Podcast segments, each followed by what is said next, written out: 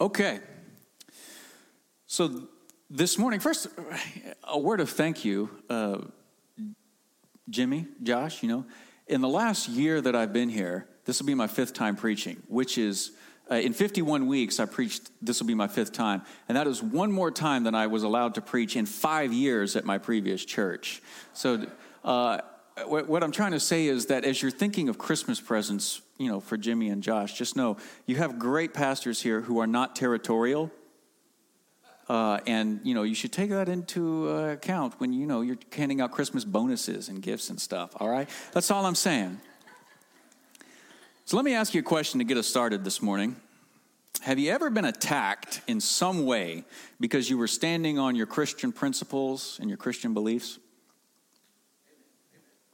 Jimmy says amen. There's some heads over here nodding. Can see some heads over here. You've been attacked just for standing on Christian principles. Well, 2 Timothy 3, 12 through the first part of 14, Paul says this to young Timothy, everyone who wants to live a godly life in Christ Jesus will be persecuted, while evildoers and imposters will go from bad to worse, deceiving and being deceived.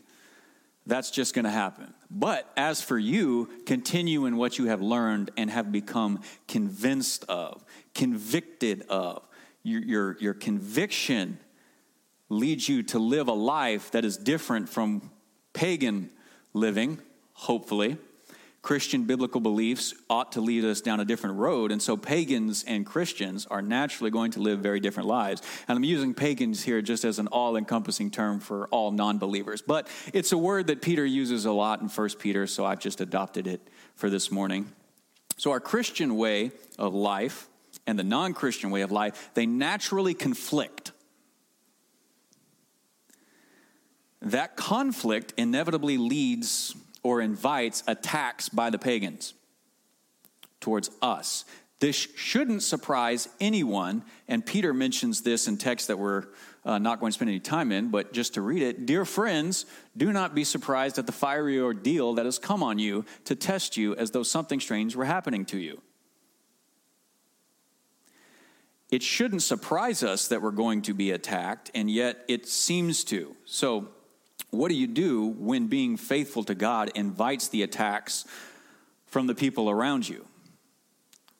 And to start us off this morning, I think I've noticed just a general pattern over time and in studying of history and stuff, a general pattern of how the conflict seems to play out and seems to escalate as it plays out in human-to-human terms. So I'm limiting myself to people attacking people and people being attacked by people a little bit here in this particular idea. It starts with the fact that the conflict starts with the fact that we confuse the pagans.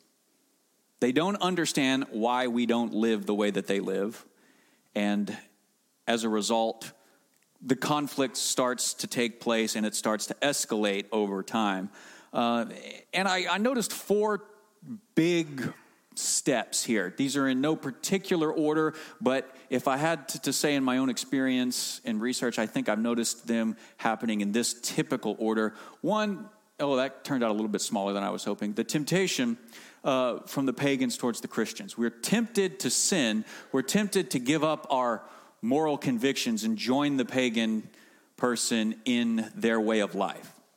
It's the easiest way for them to set the world right in their own minds. If you start off being confused and you're trying to resolve your confusion about why this person doesn't live the way that I live, why they don't engage in some of the things that I engage in, tempting them to engage in that is the simplest way to actually resolve the conflict in your own thinking. Get people who don't do as they do to do as they do, and they won't have to be confused anymore and potentially confront why they do what they do.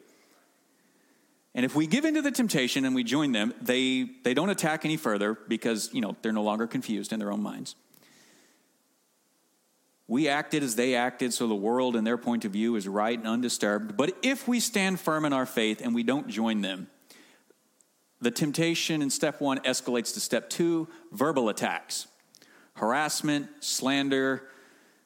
The Christian, the believer who holds ethical and standard practices refuses to practice sin, and it's like the pagan person turns into a feral animal threatened and backed into a corner, an animal puffs itself up and starts making noises and hissing and trying to make itself look threatening so that the predator, in their own mind, backs down. It activates a kind of fight, flight, or freeze mentality, right? Those three options, and if they can't fly, they'll fight. Puffing themselves up and verbal attacks tend to be the first form of actual attacks, I think, at least the most common. I think today this probably happens predominantly online for most of us. People, scared, cowardly people online, attacking and harassing, accusing, slandering, in any way trying to silence people who seek to ruin their fun in their own minds. And it happens a lot. And if you somehow just stand up to the slander and the harassment, you might get a second form of verbal attack, emotional manipulation or emotional blackmail.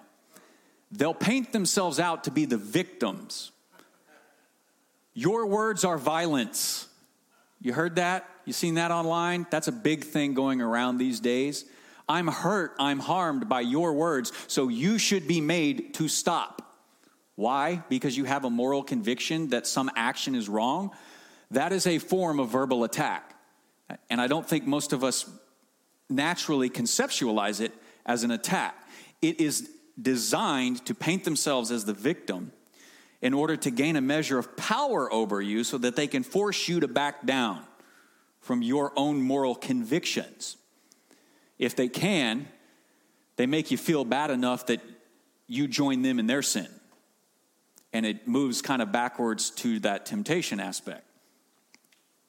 And you know what? I think this is not just a matter of, necessarily being just a faithful believer in Christ. It's like anyone these days who holds to just Judeo-Christian conservative values in general tends to be harassed and slandered by people online. And if you're online and you notice this type of stuff, it happens all the time. I was actually sitting down writing this outline on November 6th on a Monday. And I'm sitting there thinking, it's like, what's a good example of this? And my phone buzzes in my pocket. And I was like, whoa. I looked at it, and it was an article about new Speaker of the House, Mike Johnson. And it was this article that basically claimed in the title that Mike Johnson and his son watch pornography together. And then when you actually read the article, it's Mike Johnson and his son have apps on their phone so that they can see each other's internet access to hold each other accountable so that they don't do that. And so there was, through the use of a title and an article, and this was going around that day, some of you may have seen it, they were slandering and harassing our new Speaker of the House, who's claimed the Bible is his belief system and everything. And so you see this from the moment you reveal yourself to be a believer, those attacks are going to come. And it seems like anyone who gains a following for conservative thought will eventually have to deal with step number 2. You will have to deal with unjust harassment and slander today. But if it's true that anyone who just holds to general Judeo-Christian conservative thinking suffers slander, how much more will we who have sworn our allegiance to Jesus directly have to deal with such slanderous accusations throughout our lives? We should have a higher ethical standard than just our Judeo-Christian principles in general. But if somehow you survive the verbal attacks, you kind of move on to step 3, social attacks, shunning or canceling people, ostracizing them, doing whatever it takes to cut off the voice and the presence that impedes the pagan. Canceling people is like the modern form of shunning. If you can't send them away in exile, if you can't ignore them or something, ostracize them socially and be done with it. And if somehow you suffer through and maintain your faithfulness to your convictions and to the Lord in all 3 of these, physical attacks are typically the last stage in general.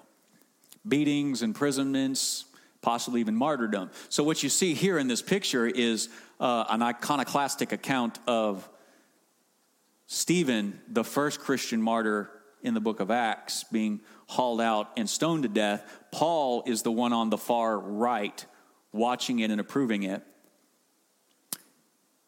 And Stephen's physical attacks come after Peter and John have already been arrested and harassed and socially attacked and all this stuff in the book of Acts, but they're allowed to go free. So when Stephen, in his convictions, tells the Pharisees, the Sadducees, and the Sanhedrin and stuff that essentially the same things that Peter and John have already told them, he gets taken out and physically attacked. So it tends to climax in physical beatings. And what I'm getting at is that I think Peter's audience is primarily going through number 2 and 3 on this list, verbal attacks and social attacks. But I do think it's possible that Peter's audience may on some level be experiencing number 4,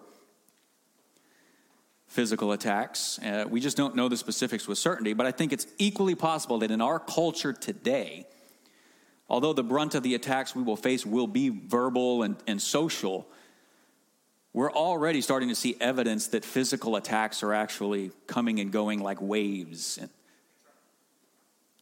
They are present. And so I think this makes 1 Peter as a letter an enormously important for the warfare that is still carrying out today between God and his enemies, that is played out on a human level between those who give loyalty to God and those who give loyalty to the devil, God's primary enemy. And those are the two categories. And these are the two categories in the background of Peter's thinking. So we're going to dive into 1 Peter, and we're going to compare some first century Christian suffering here with modern day Christian suffering in our lives and see what we can glean about how to actually respond here this morning. So before we dive into the text, let's talk about 1 Peter as an epistle. You might not believe this, but it was actually written by Peter. It wasn't originally called the Epistle of 1 Peter or anything, but it was written by 1 Peter. It was his first epistle. I know, we're not going to spend any time on that because it's so obvious that only really scholastically minded people could doubt that Peter actually wrote this letter, but they do.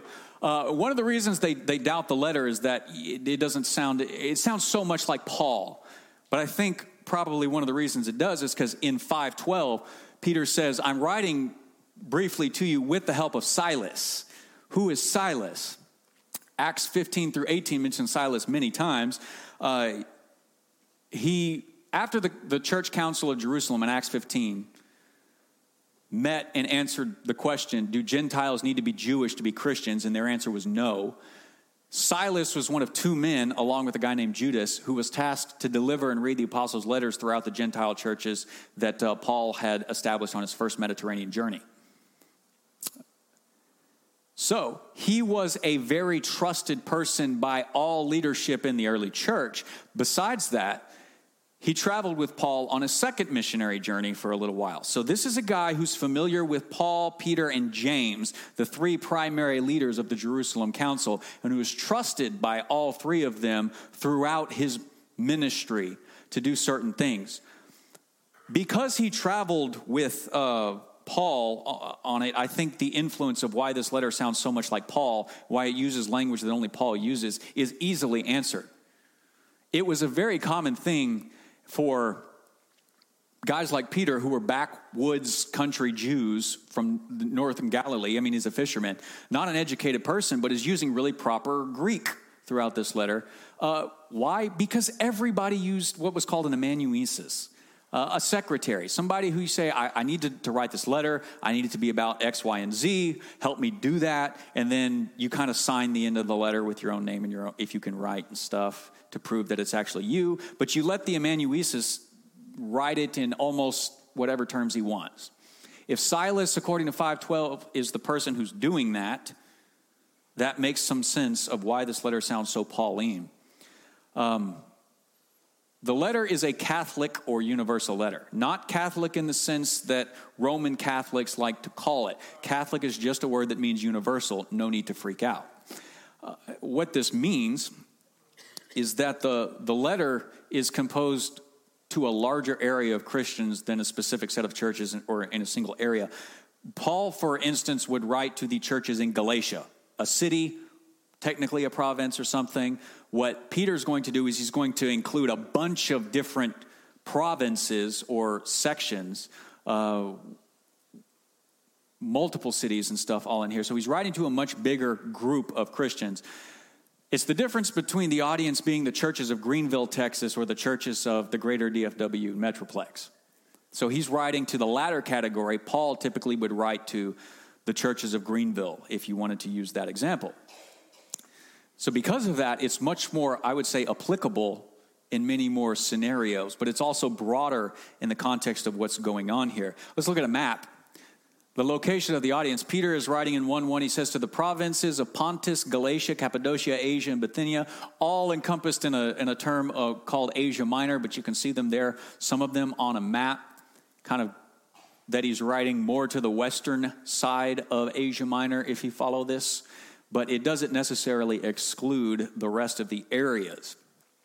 So he's writing to this group. Why is he writing? Or where is he writing from? Let's deal with that question. He's either in Rome or we don't know where he's at. Why do I say that? Well, because in 5:13, he mentions she who is in Babylon as a veiled reference to Rome. She who is in Babylon greets you. He's getting to the closing of his letter here, and he uses this phrase, and it very much sounds like his location is with the people in Babylon, which in their day is not literal Babylon. It is a way of referring to Rome. That to call Rome your ancient Jewish enemies without Rome picking up on the fact that you're calling them your ancient Jewish enemies.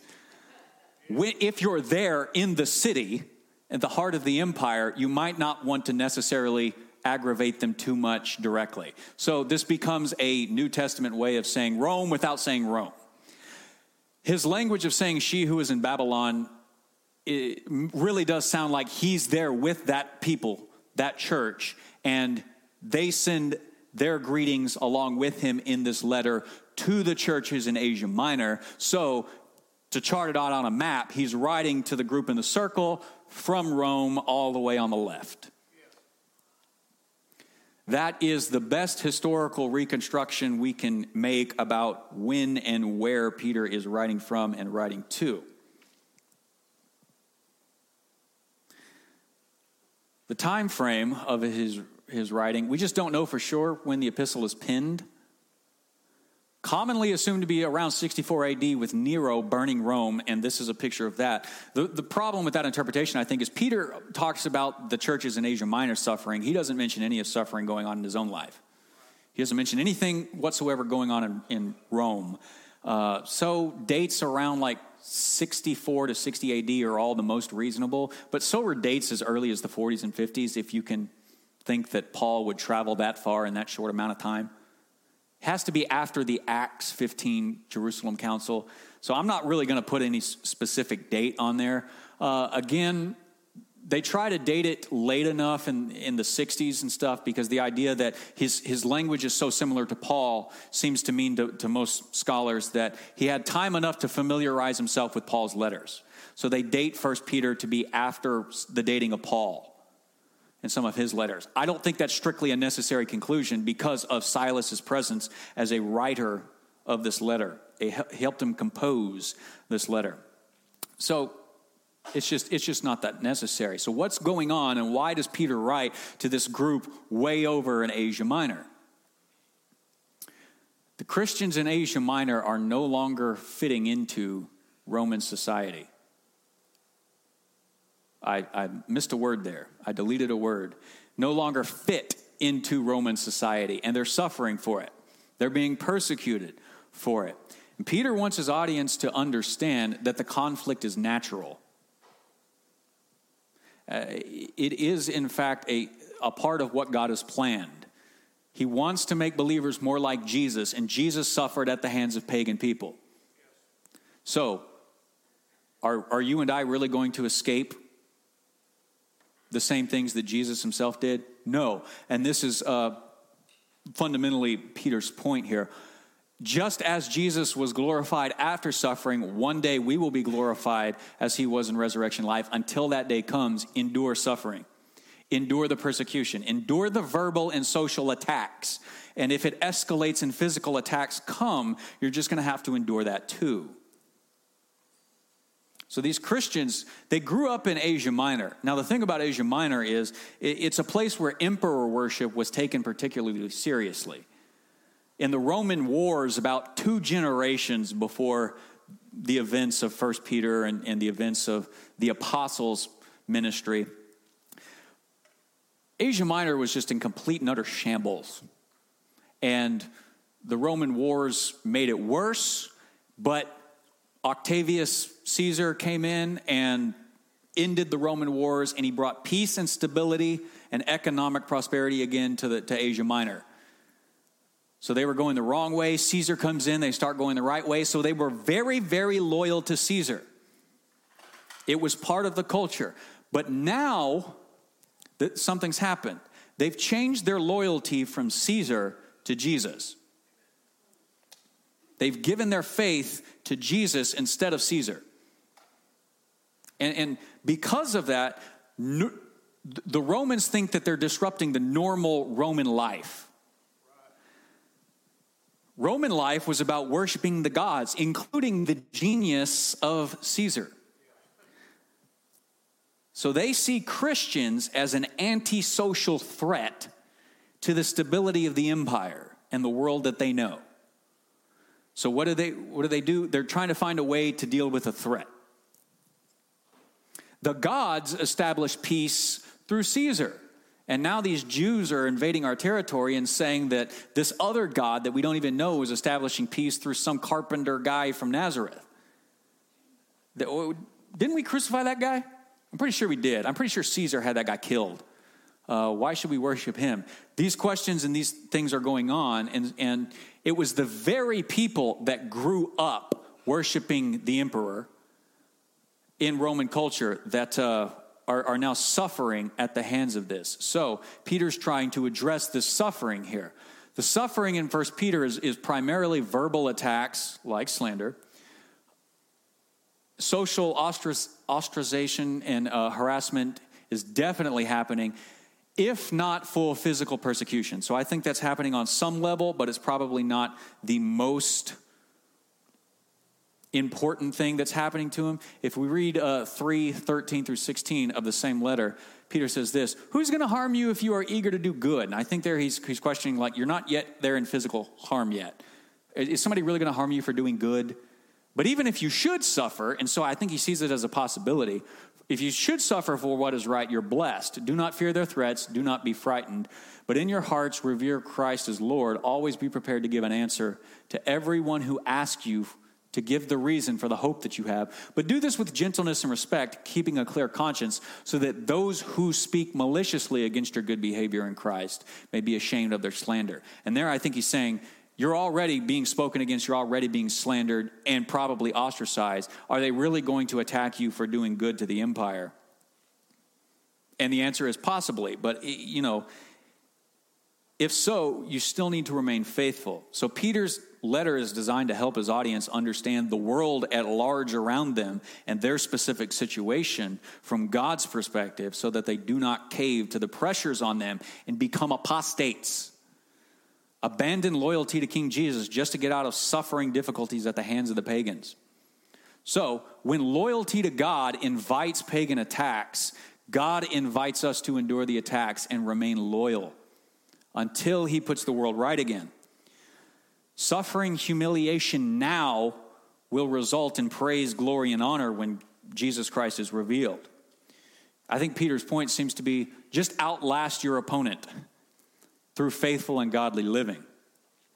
And eventually God will put the whole world to right. So this is going to be what the text we're going to cover at the end of 1 Peter is trying to summarize again. So let's look at the text itself this morning and dive into it. All of you, clothe yourself with humility towards one another, because God opposes the proud but shows favor to the humble. Humble yourselves, therefore, under God's mighty hand, that he may lift you up in due time. Cast all your anxiety on him because he cares for you. Be alert and sober-minded. Your enemy, the devil, prowls around like a roaring lion, looking for someone to devour. Resist him, standing firm in the faith, because you know that the family of believers throughout the world is undergoing the same kind of sufferings. And the God of all grace, who called you to his eternal glory in Christ, after you have suffered a little while, will himself make you strong, firm, and steadfast. To him be the power and glory forever and ever. So what's going on in these verses is that Peter uses really short imperatives, which are commands, right? Revolving around, what do you do to remain faithful to God? Despite the pagans' attacks, he's going to tell you, do this, and here's why. So let's dive in a little bit to his reasoning here. Verse 5, humble yourselves under the mighty hand of God, right? The proper mindset is humility. Humbly accept the reality of the situation that you're in. Why? Because he quotes from Proverbs 3:34, and he says, look, God is for the humble, but opposes the proud. So who are the humble and who are the proud? The humble are those who submit to God and do his will. That is a summary of who he's imagining the humble person to be. So the proud person is the exact opposite. Anybody who fights against God's will and refuses to submit to God is proud. Just like the devil that he mentions specifically in verse 8. So he's categorizing people here, which is why I didn't start in verse 6 where most people would. I started in the middle of verse 5, and why he quotes Proverbs 3:34. He puts people into these two categories. The proud is ultimately anybody who aligns themselves with the devil. The humble is ultimately anybody who aligns themselves with God. So humble yourselves under God's mighty hand. Now, this is an interesting thing here. I'm not going to read you this whole big quote, but the point of the quote is that humility is, in this case, not a quality of character one embraces, but a position in the world assigned by others. This isn't a very obscure little Greek passive where he says, humble yourselves, he's meaning accept the position that other people are putting on you. Rome was an honor-shame-based culture. It was better to have honor and nothing else than to have everything in the world and not have honor. And what Rome is doing to these people is saying, you are bad, you are wrong, and we dishonor you. We shame you. And Peter is saying, you should accept that reality. Accept that you're going to be shamed by people. Except that they're going to look at you and do this to you. I think Joel Green in the Two Horizons New Testament commentary on 1 Peter just does an excellent job pointing that out. He's the only person I came across who actually made that point. I thought it was a brilliant point. So Peter's idea is to accept the humiliation that is offered by the pagan world around you. Why? That he may lift you up in due time. The idea of God's mighty hand, that is language in the Old Testament of God's saving work in the Exodus. So Peter's tying the language here to the idea of saying, by accepting the humiliation that others place upon you now, that's actually how God is going to exalt you later. He will lift you up in due time. And when is due time? When Jesus returns. And according to verse 10 that we've read, that's after pain and suffering. But while you're going through the struggle, verse 7, cast all your anxiety on him. Why? Because he cares for you. So the advice here in this command, cast all your anxiety on him, and it is a command, is actually don't get stuck in fight, flight, or freeze like your opponents. They're stuck. That is an emotional response, literally in the emotional part of the brain, which is not the last final place you actually process information and data.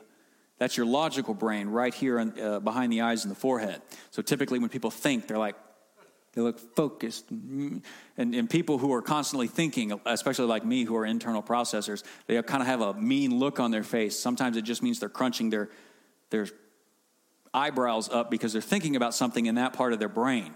Instead of an animalistic part of your brain, an emotional part of your brain, fight, flight, or freeze. So our way out of this emotional trap is to give our emotional struggles based on our circumstances back over to God so that we don't respond in kind to the pagans and attack the pagans back with their same weapons.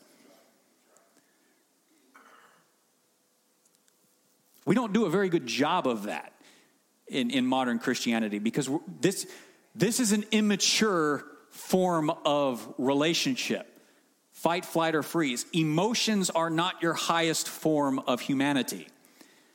A puppy has emotions. What makes you any different from a puppy?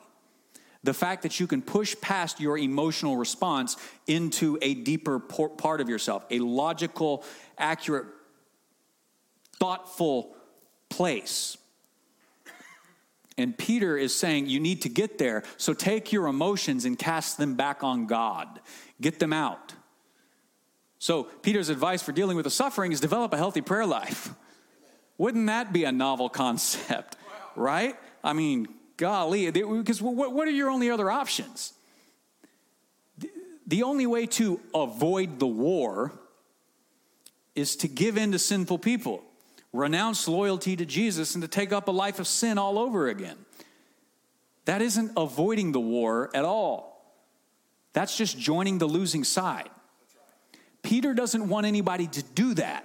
So he's giving you the advice of saying, you're human just like your opponent. Your opponent's stuck in this lesser state of being. You should rise above. Here's how you do that.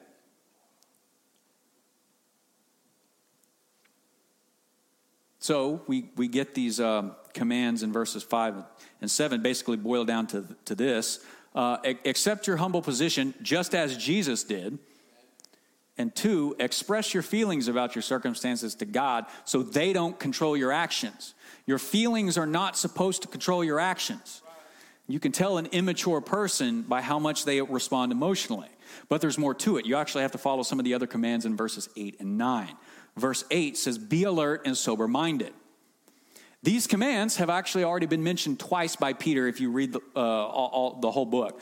1:13 says, with minds that are alert and fully sober, set your hope on the grace to be brought to you when Jesus Christ is revealed at his coming. As obedient children, do not conform to the evil desires you had when you lived in ignorance. He's saying nothing different from that statement in 1 than what we're covering here in chapter 5. He's summarizing everything he's already said. But he also said it in 4:7. The end of all things is near, therefore be alert and of sober mind, so that you may what? Pray. So we should not divorce the ideas going on in chapter 5 from prayer. It is fundamentally about having a prayer life that can actually make you alert and sober. Getting rid of the scary emotions so that you can stand on your convictions and your faith. So Peter repeats these commands over and over again, so I'd say they're pretty important. Would you say that you have a vibrant prayer life, that one that is on alert from the attacks of the enemy? You need one. Why? Because your enemy, the devil, prowls around like a roaring lion looking for someone to devour. So what does the devil devouring look like? Might not be quite what you think here. Here in 1 Peter, being devoured by the devil is not about him killing you.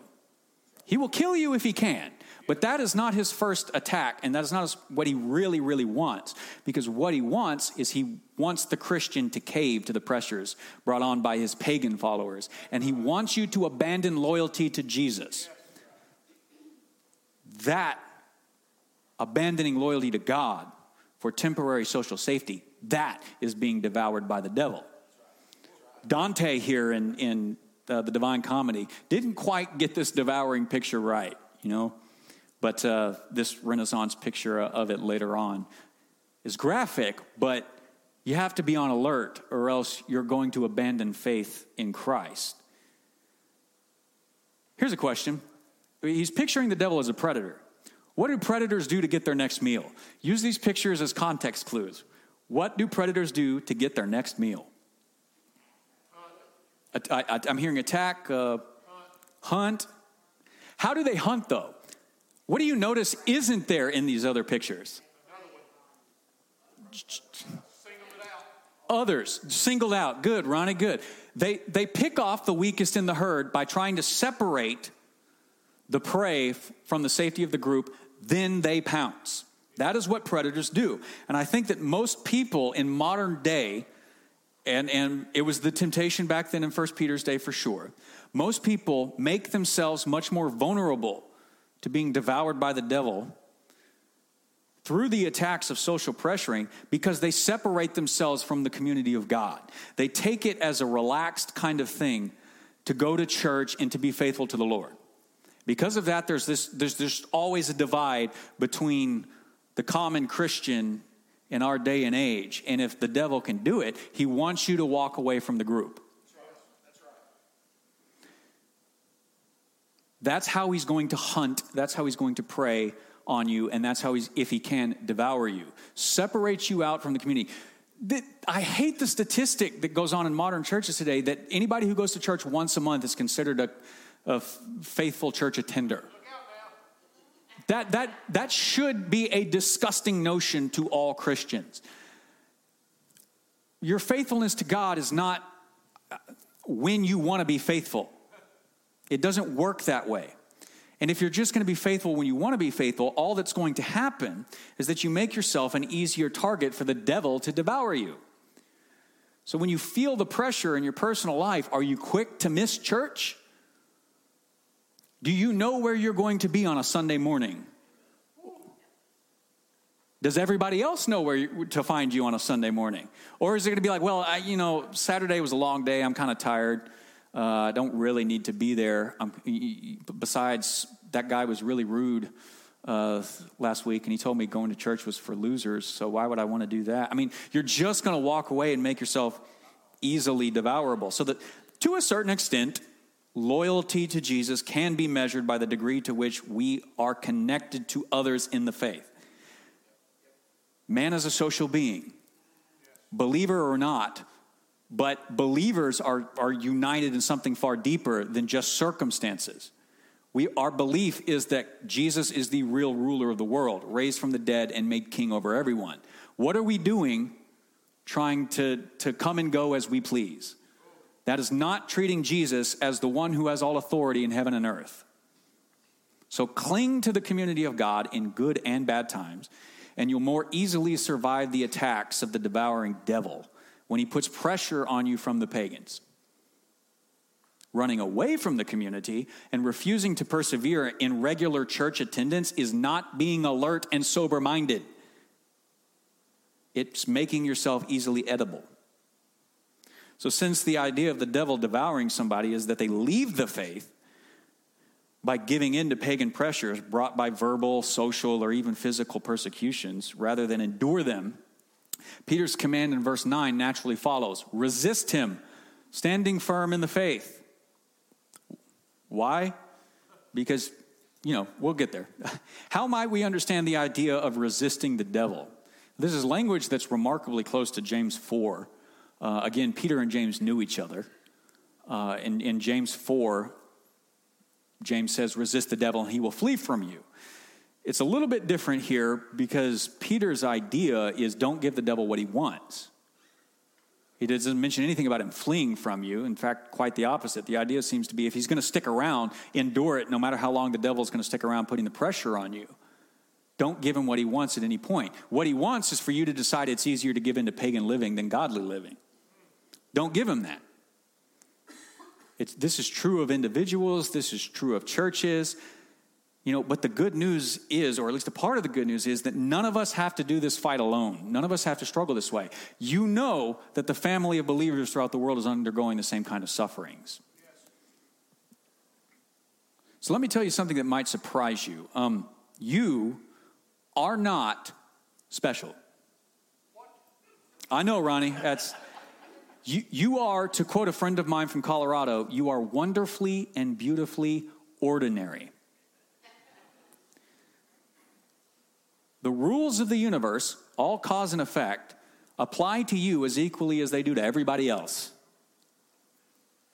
You will struggle, you will face pain, and you will hurt.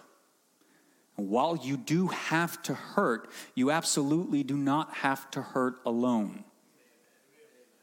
There is absolutely no reason to ever face any moment of struggle in Christian living or pagan attacks alone, because we're all going through the same struggles as we're trying to live out faithfulness to King Jesus. No one is unique. No one is special in this regard.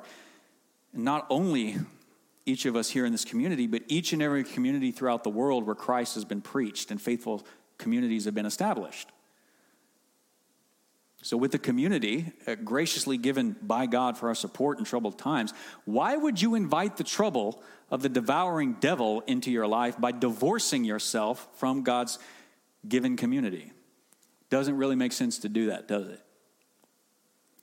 And until Jesus is finally revealed, we will have to endure the pain and the sufferings of the pagans' verbal and physical attacks, just as every Christian generation has done before us, but it is easier to endure together.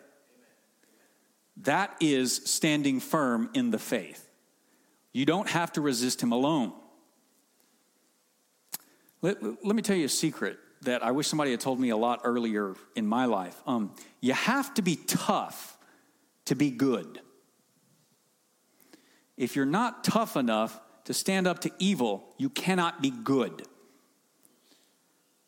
Because evil will walk all over you if you let it. You have to fight evil, struggle against it for evil to lose. You have to risk offending people to stand for something. What are your Christian convictions, and are you tough and good enough to defend them? To quote Josh from like 3 weeks ago, where's your brass cojones, man? You got some brass cojones? He used that phrase, and it was like the same thing. You have to be tough to be good. He's gonna verbally attack me for using his own word. No, I'm just kidding. This quote is attributed to Edmund Burke. The only thing necessary for the triumph of evil is for good men to do nothing. And I think whether or not Edmund Burke actually said it, because there's an argument to be made that that's falsely accused to him, and that it was actually John Stuart Mill in 1876 in his address at University of St. Anne. I don't know. I'm just covering my bases here in case I'm misquoting. Our country knows and has always founded on the idea that you actually have to stand up to people. So never, ever let anyone emotionally blackmail you into caving on your own Christian convictions, because they want to silence you for the sake of giving into their own sin. But from what I can observe, the overall state of Christianity here in the West is that is exactly what we do. We cave the second conflict comes up from our convictions. And we're not good like God, who never caves to evil. I think that's particularly true here in America. Never let anybody emotionally blackmail you into caving, because here in America, we're supposed to be freed to speak up without government retaliation.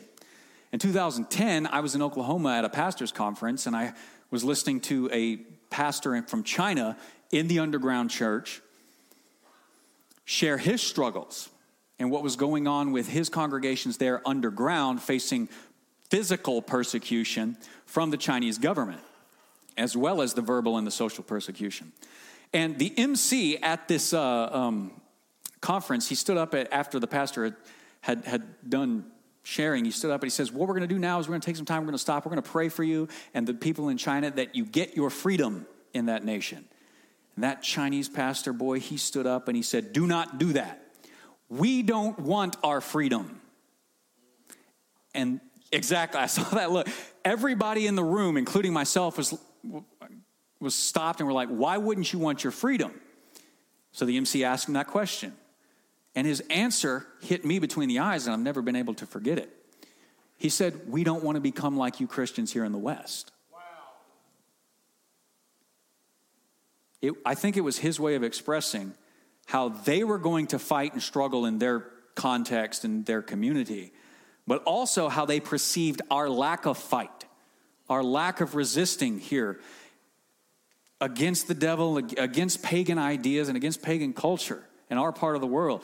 It's obvious to the rest of the world that Christians here in America prefer to live for their comfort than to actually live for Jesus Christ. So resisting the devil is never about comfort, but God is comforting in the midst of those circumstances and that suffering. And there's no reason not to face that. And if you have the goodness of God inside of you to form convictions on right and wrong and the goodness to stand on that right and wrong, it will naturally lead to this conflict, and you will have to endure the conflict and the hatred and people saying nasty things about you. It's just unnecessary. And the reason we can struggle through all of this stuff together, through all the persecutions, is because we can stand firm on what verses 10 and 11 say. The ultimate reason to accept the invitation to endure is that God will win the war. Verse 10 says, "And the God of all grace, who called you to his eternal glory in Christ, after you have suffered a little while." And you're not special, so you're going to suffer. I'm going to suffer, if indeed we want to live for Christ. And after we have suffered a little while, God himself will restore, make strong, firm, and steadfast. Most of your translations are going to put "make you" or "y'all." Restore y'all, make y'all strong and firm. The word's not actually there in Greek, so it may be tying more to verse 11 to the sovereignty of God and the rulership of the world rather than actually applying it directly to people. But look, the point is this: if you can resist the devil, you can achieve some level of partial victory over the powers of evil now and, of course, in the future. But even now, you can resist the devil and achieve some victory. But one day, God will finalize his plans for the cosmos, and he will bring about an everlasting victory in King Jesus that will put an end to pain and suffering, and will leave behind only eternal life, only eternal fellowship with God and with one another, without the pagans being involved. And the humble obedient and the proud rebels are currently in this fight, fighting it out. And that we will do so until, in Peter's own language in this letter, Jesus is revealed. So until that day, suffering is unavoidable, pain is inevitable, and pagan attacks are just as inevitable. But God's final victory over evil and injustice is just as inevitable. So we hold on until the time that God brings the final victory. We must remain faithful to him now, and we must endure whatever attacks come our way.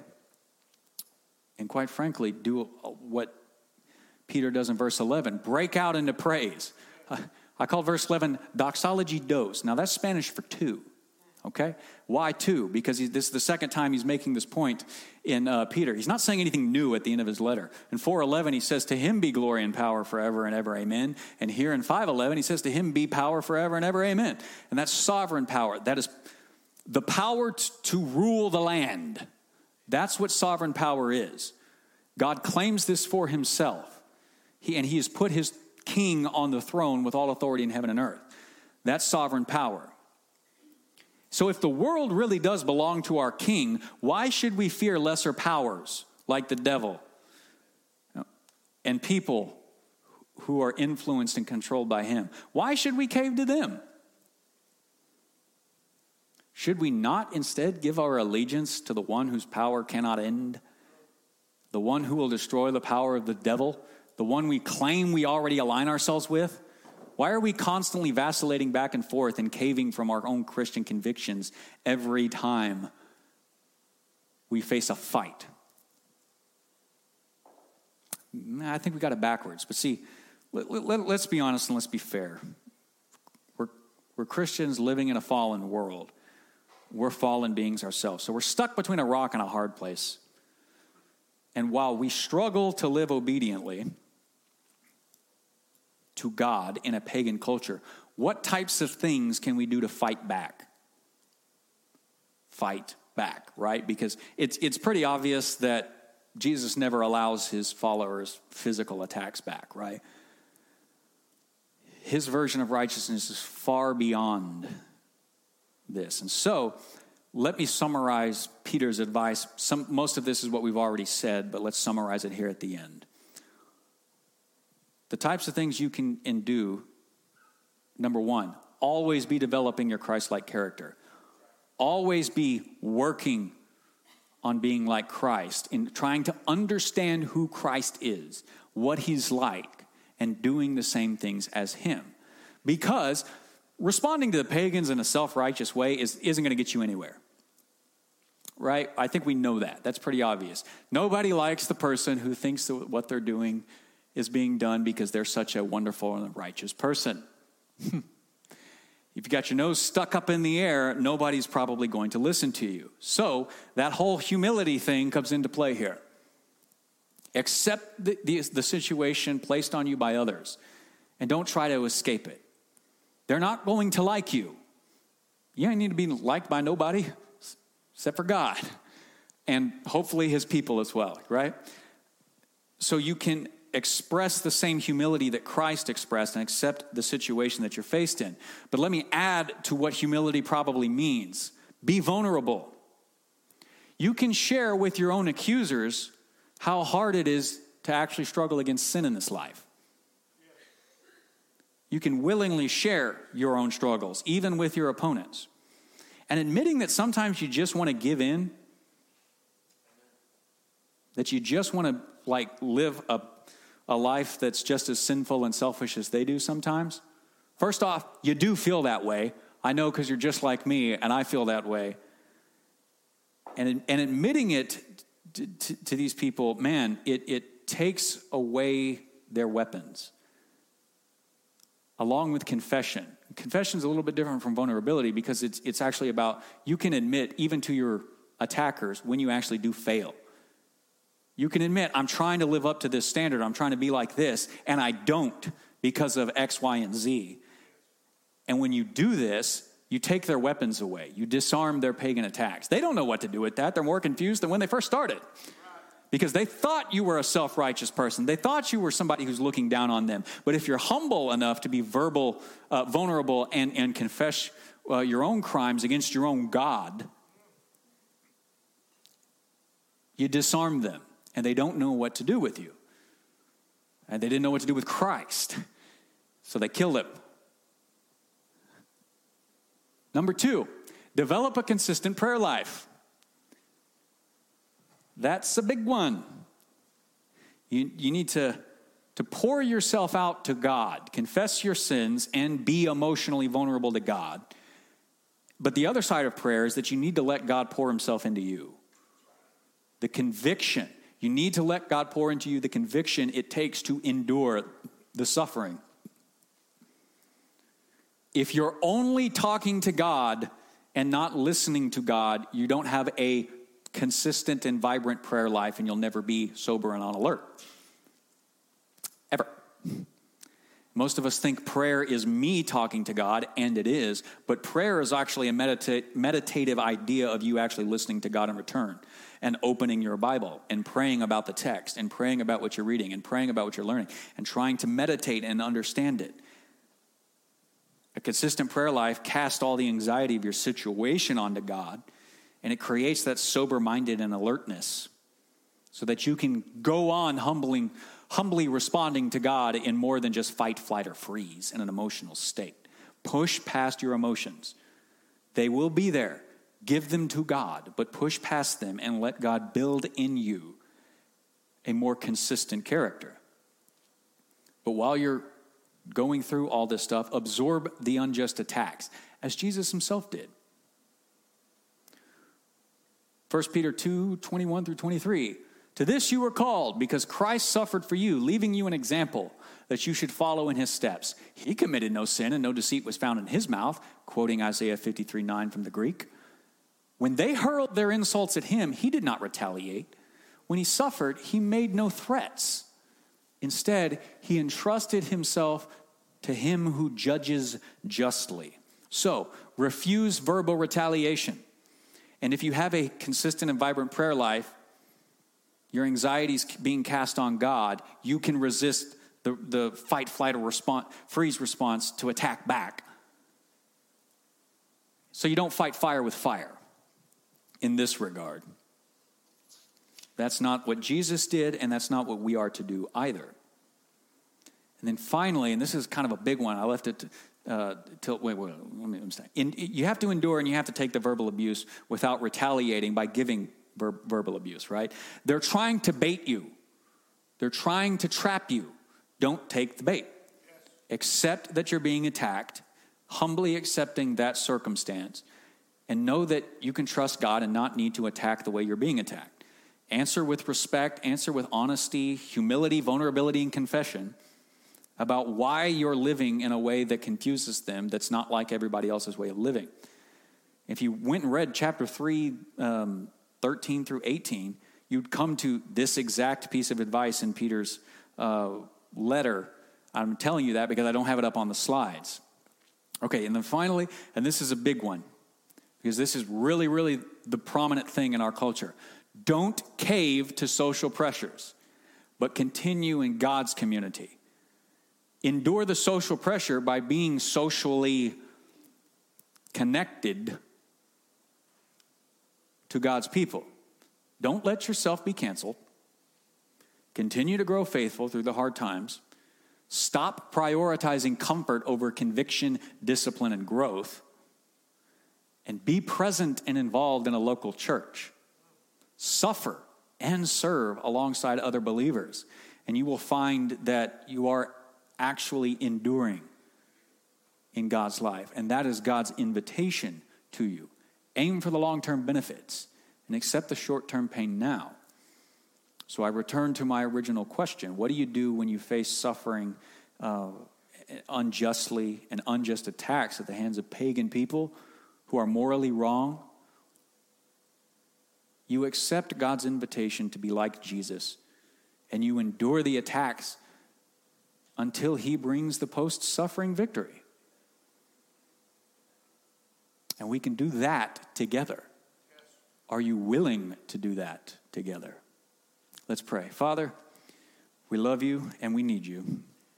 In this life and all that it takes to follow after you, God, we pray for your Spirit to teach us the conviction that it takes to be like Jesus and to stand up to evil and not let evil rule us, and to be like you, good enough not to cave to evil, to stand firm regardless of the consequences, and be faithful to you, knowing that one day you will, in fact, bring the victory. So God, may we all, by your grace, this week identify the battles in our own lives, how we're attacked, and how we need to endure those attacks, and how we need to fight back and counterattack with humility, vulnerability, and confession, so that we may faithfully follow you to the very end. God, we love you and we praise you in Jesus' name. Amen.